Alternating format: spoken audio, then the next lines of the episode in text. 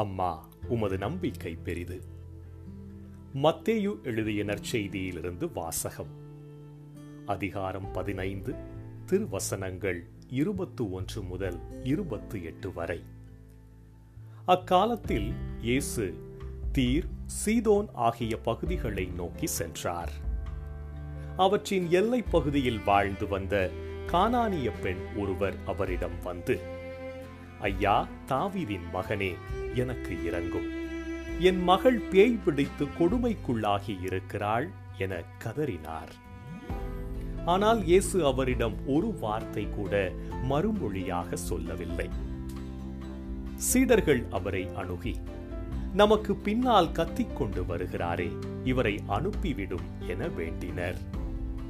அவரோ மறுமொழியாக இஸ்ரேல் குலத்தாருள் காணாமற் போன ஆடுகளாய் இருப்போரிடமே நான் அனுப்பப்பட்டேன் என்றார்.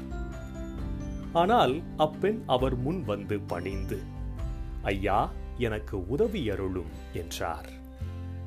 அவர் மறுமொழியாக பிள்ளைகளுக்குரிய உணவை எடுத்து நாய்க்குட்டிகளுக்கு போடுவது முறையல்ல என்றார். உடனே அப்பெண் ஆம் ஐயா ஆனாலும் தங்கள் உரிமையாளரின் மேசையிலிருந்து விழும் சிறு துண்டுகளை நாய்க்குட்டிகள் தின்னுமே என்றார். இயேசு மறுமொழியாக அம்மா உமது நம்பிக்கை பெரிது.